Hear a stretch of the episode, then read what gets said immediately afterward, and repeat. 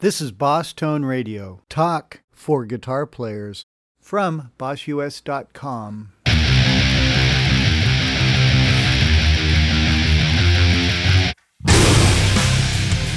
Hi, Paul Hanson here. Welcome to the 20th edition of Boss Tone Radio. This is our 20th show. And today on the line we have someone pretty cool, Rusty Anderson. Rusty has played with tons of big time artists, but he's probably most famous for his current gig, which he's had for about eight or nine years um, as the guitarist for Paul McCartney's band. Or maybe I should say Sir Paul McCartney's band. Rusty is also a solo artist, and he's got a brand new album out. It's called Born on Earth, available at Amazon or downloaded iTunes, or check out Rusty's site, rustyanderson.com. Anyway, let's check out a little bit of Rusty here. This is an excerpt from the title cut, Born on Earth, and then we'll get Rusty on the phone.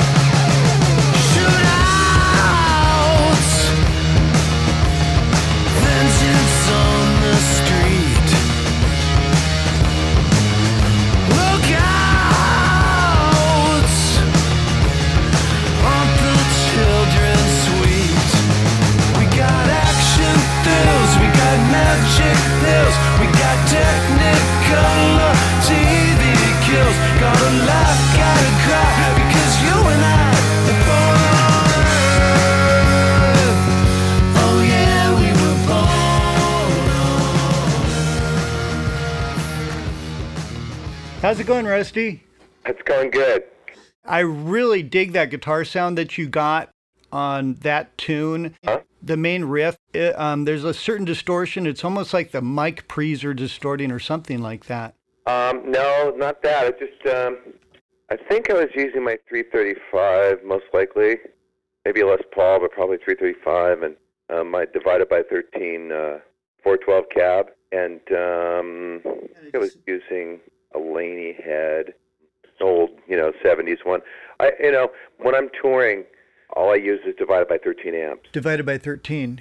Yeah. play in the studio, then I can use different things. I use those a lot, and I use other various older amps that are sitting around that you know I wouldn't want to necessarily take on the road with me. You know, Yeah. that are maybe they do one thing really cool, this does that thing. That that's what I like about the divided bys is they're pretty versatile. You know, like an old amp, but new.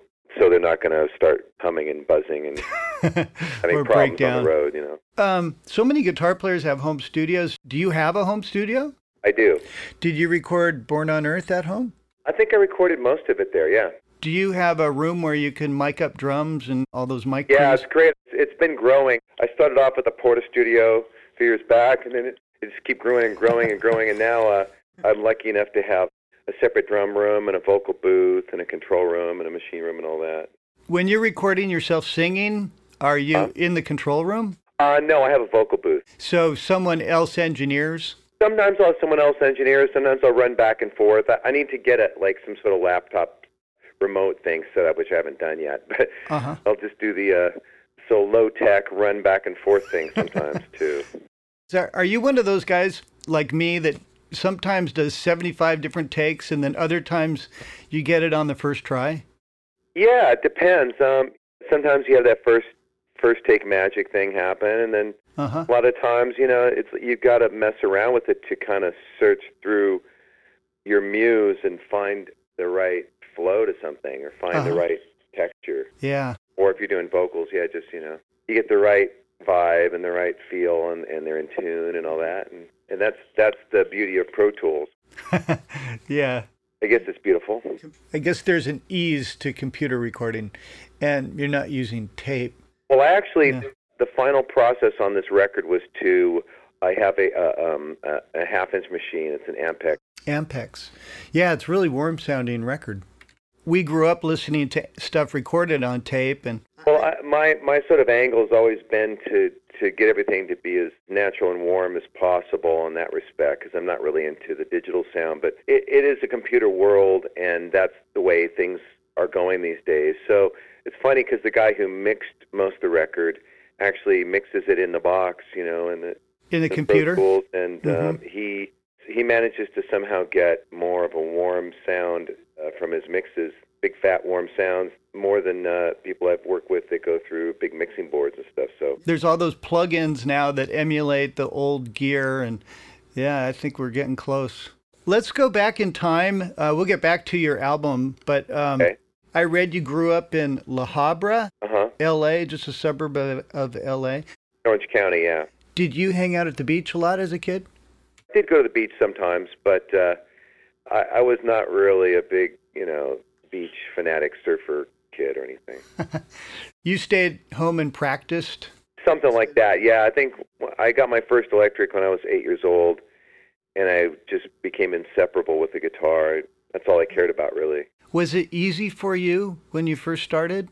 Um, no, it wasn't. It was really a bitch, yeah. and I, but I was so into it, it didn't matter almost. It just it was sort of based on drive. I think if you've got enough drive, you'll you'll really break through the initial barriers. Like I used to teach guitar a bit. A lot of people would complain about it hurting their fingers and that, and and at the time I had a a, a funky guitar. It was a Kent, an old you know pawn Kent, shop wow, guitar uh-huh.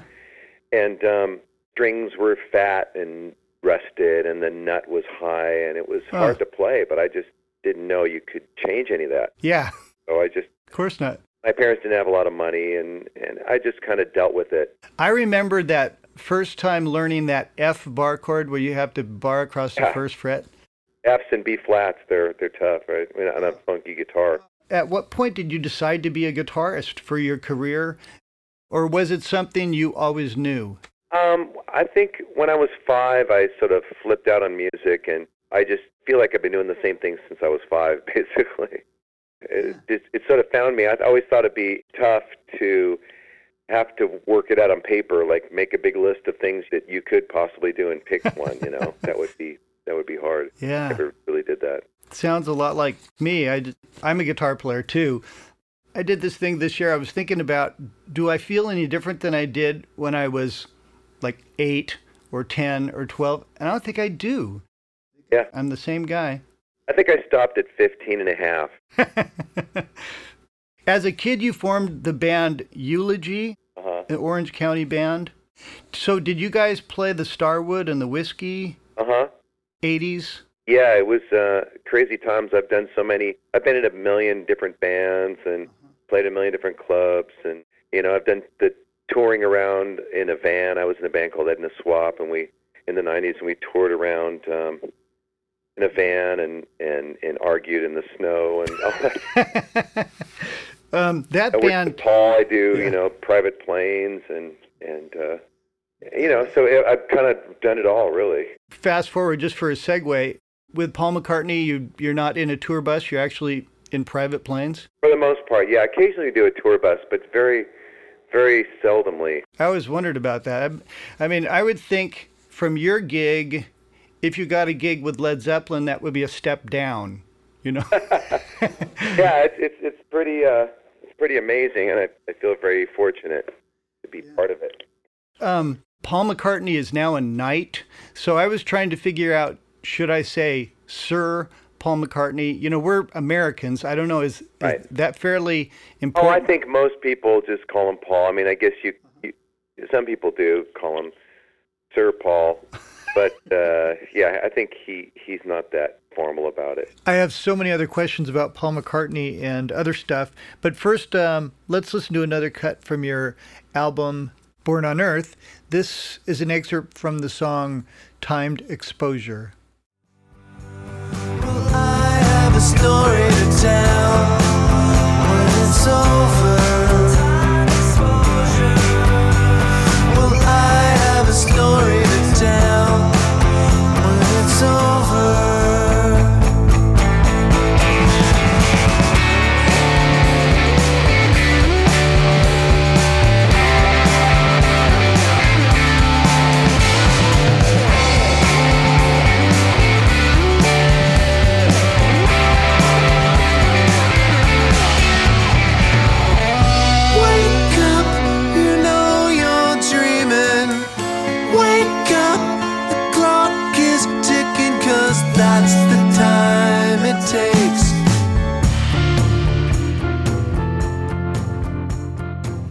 I just want to ask you a little bit more about your past. Okay. Your band Edna Swap had a female singer, Uh-huh. And, Female uh, drummer. female drummer too. Yeah. And you guys wrote and, and recorded that song Torn that was Right. Natalie Imbruglia's like massive, Right. huge number one hit. Did you help write that? Uh, not technically. Mhm. I mean, I did. I wrote the the slide riff at the end, and I played all the guitars on the demo, which they basically karaokeed for the Natalie's hit. That was such an awesome song. And uh, Yeah, it was quite big. yeah. Did you like her version of it? Uh, yes and no. She basically just kind of emulated the demo that we had done when Edna Swap was just starting out. So a lot of it's timing, and there's so many Yeah. factors involved. You know. I read after after you left that band, you recorded with Elton John and Willie Nelson, Sinead O'Connor, The Wallflowers, Jewel, Santana, Stevie Nicks. Any of those sessions stand out in your memory? Um, not per se. It's you know, it's it's a when you go in and, and do the recording, it becomes like a sort of uh, spiritual, cerebral muse connection, and you just go in and and for me, I just want to contribute something and and make it better if possible. So uh, you never know to what degree you know your stuff gets featured and all that, and um, Uh-huh.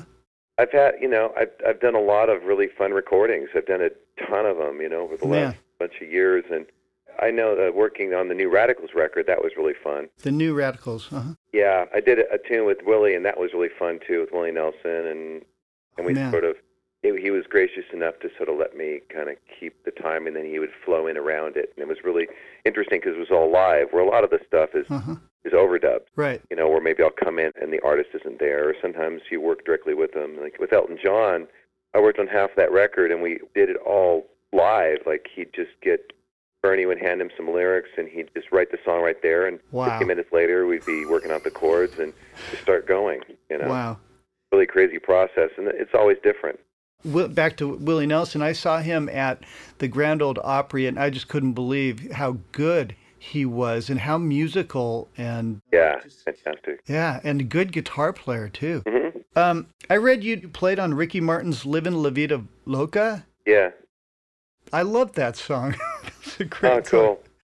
So by 2001, you'd done all these sessions. Then you got a call to uh, go and record with Paul McCartney. Yeah, basically um, a producer that I'd worked with, um, David Kahn. I worked with him a lot, and, and he got the gig with Paul, and and uh, so he brought Abe and I in, Abe Laboriel Jr. and we did the uh, Driving Rain record, and then that was sort of the beginning of this current band that we we've been working with Paul now, I guess, since 2001. So What was it like when you first met Paul? uh, it was pretty trippy, you know. I mean, Oh, being a, I mean, the Beatles were sort of the reason that I started playing music when I was five. me too. And uh, yeah, so it was a pretty amazing hookup. You know, like I never really thought I'd be meeting a Beatle, much less playing with one. So I kind of, you know, met it. I walked into Henson Studio, and Former A&M Studios. uh, there was some different folks with English accents, and I met some different people. And then I finally met Paul, and I was feeling rather kind of electrified, or you know, yeah, you know that feeling of hyper aware. yeah. And that lasted off and on for maybe three or four or five days until I finally could kind of settle down. I mean, the good thing is that playing music is something I've done so much of. So it was really a good focus. We could go in and play music instead of just sitting there looking, staring at each other, you know, and Oh, talking God. whatever. And uh, yeah, we worked quite quickly. Actually, we recorded most of the record in, in two weeks. It was pretty surreal looking over and, and seeing Paul there with his Hofner singing, and I'm playing guitar, and thinking, Wow. wow, this is really trippy. that was the Driving Rain album. Yes, Yeah. and now it's cool because it's it's the exciting part is still there, but to me, Paul is a guy. I mean, he wears a million hats. He he's the rock star. He's the friend. He's the dad. He's the spokesperson. He's he's the host. He's you know he's he, he wears a lot of different hats, as we all do, more and more as we you know get older. But he, him especially. Well, I grew up, you know, um, saving up enough money so I could ride my bike down to the store and buy a Beatles record. The first one I bought was Revolver, and yeah, he's b- way bigger than life. Yeah, to me too. Exactly. That's the thing. If if you're a big Beatles fan, you've listened to all those records, and you've flipped out on their wealth of incredible music, oh, then it's, incredible. it's a powerful thing. You know. Yeah. I have a friend, Steve Dudas, who played with Ringo, and mm-hmm. Ringo was. Steve told me that Ringo was at the sessions was all about the vibe and making everybody comfortable. Mm-hmm. Um, is Paul like that, or is Paul the Liverpool work ethic? Get to it. What's it like recording with him? Um, well, there's been different situations. When we were working with driving with him on Driving Rain, it was all pretty. Just go out and do it. Just have fun, and uh, it was not stressful. I mean, it was kind of like like you do when you record. And then I know when we worked on uh, Memory Almost Full, I think that mm-hmm. I don't know. I think he was a little bit more kind of things in his life were a little bit crazier and oh yeah, rockier, and and I think he was a lot more meticulous too. Like his approach in the record, he he was a lot more specific about uh-huh. about little details and stuff. So we, I've had a lot of different experiences. You know, we've recorded in Abbey Road. Wow. We've done recordings at his own studio in the countryside in London. We've done um, Driving Rain was was done at Henson Studios in L.A. Yeah, we've recorded at RAK Studios, another one in London. There's, so it's been a lot of different different experiences and, and different sort of eras or time frames. Evening you.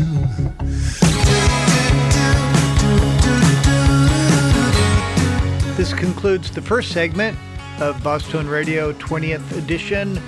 Stay tuned to the second segment. Rusty's going to tell us more stories and interesting stuff about playing with Paul McCartney and his hugely varied career. Um, underneath us, we're listening to Private Moonflower from Rusty's Born on Earth album. And I told Rusty I'd plug his website. That's rustyanderson.com. Sunset, orange, sun, and air.